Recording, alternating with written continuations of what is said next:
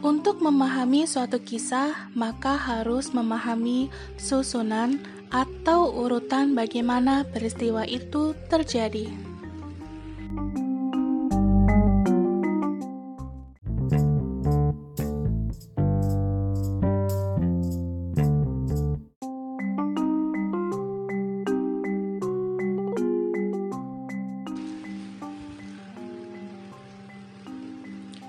Untuk memahami cara berpikir kronologi, yuk kita langsung praktek aja. Saatnya menjadi detektif. Berikut ini adalah beberapa peristiwa yang kejadiannya tidak runtut. Judulnya Tubuh di Kamar. Ada tubuh yang tergeletak di lantai kamar. Seseorang berteriak Seseorang masuk ke kamar. Seseorang keluar kamar.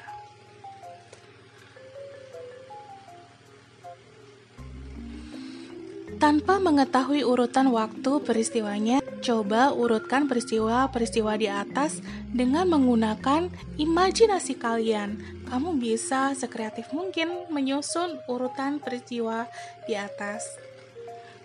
Nah, berdasarkan contoh uh, peristiwa di tubuh di kamar dapat dibuat beberapa cerita dengan mengubah urutan peristiwa yang terjadi.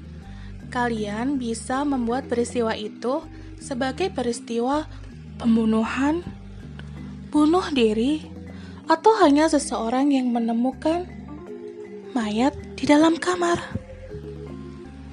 Kronologi adalah ilmu yang menentukan waktu dan tempat terjadinya suatu peristiwa secara tepat.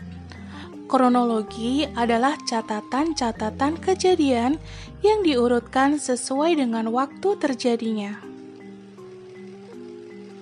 Ketika sejarawan menyusun suatu peristiwa secara kronologis, mereka menyusunnya berdasarkan urutan yang benar-benar telah terjadi seperti detektif.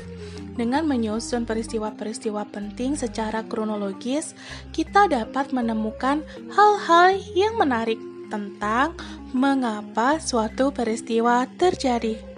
Di sinilah saat di mana sejarah menjadi menarik.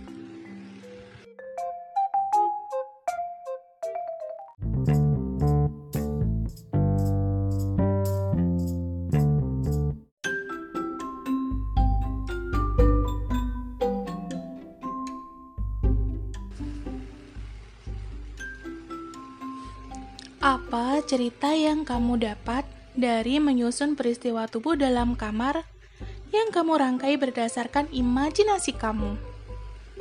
Apa kesimpulanmu? Apakah peristiwa yang kalian susun itu berakhir dengan penemuan tubuh atau peristiwa yang lainnya? Apa kesimpulan kalian? Jika urutan peristiwa yang kamu rangkai itu keliru, apa ya dampaknya? Jangan lupa tulis jawaban kalian di kolom komentar Google Classroom. Sampai jumpa di episode Biwara selanjutnya ya. Bye.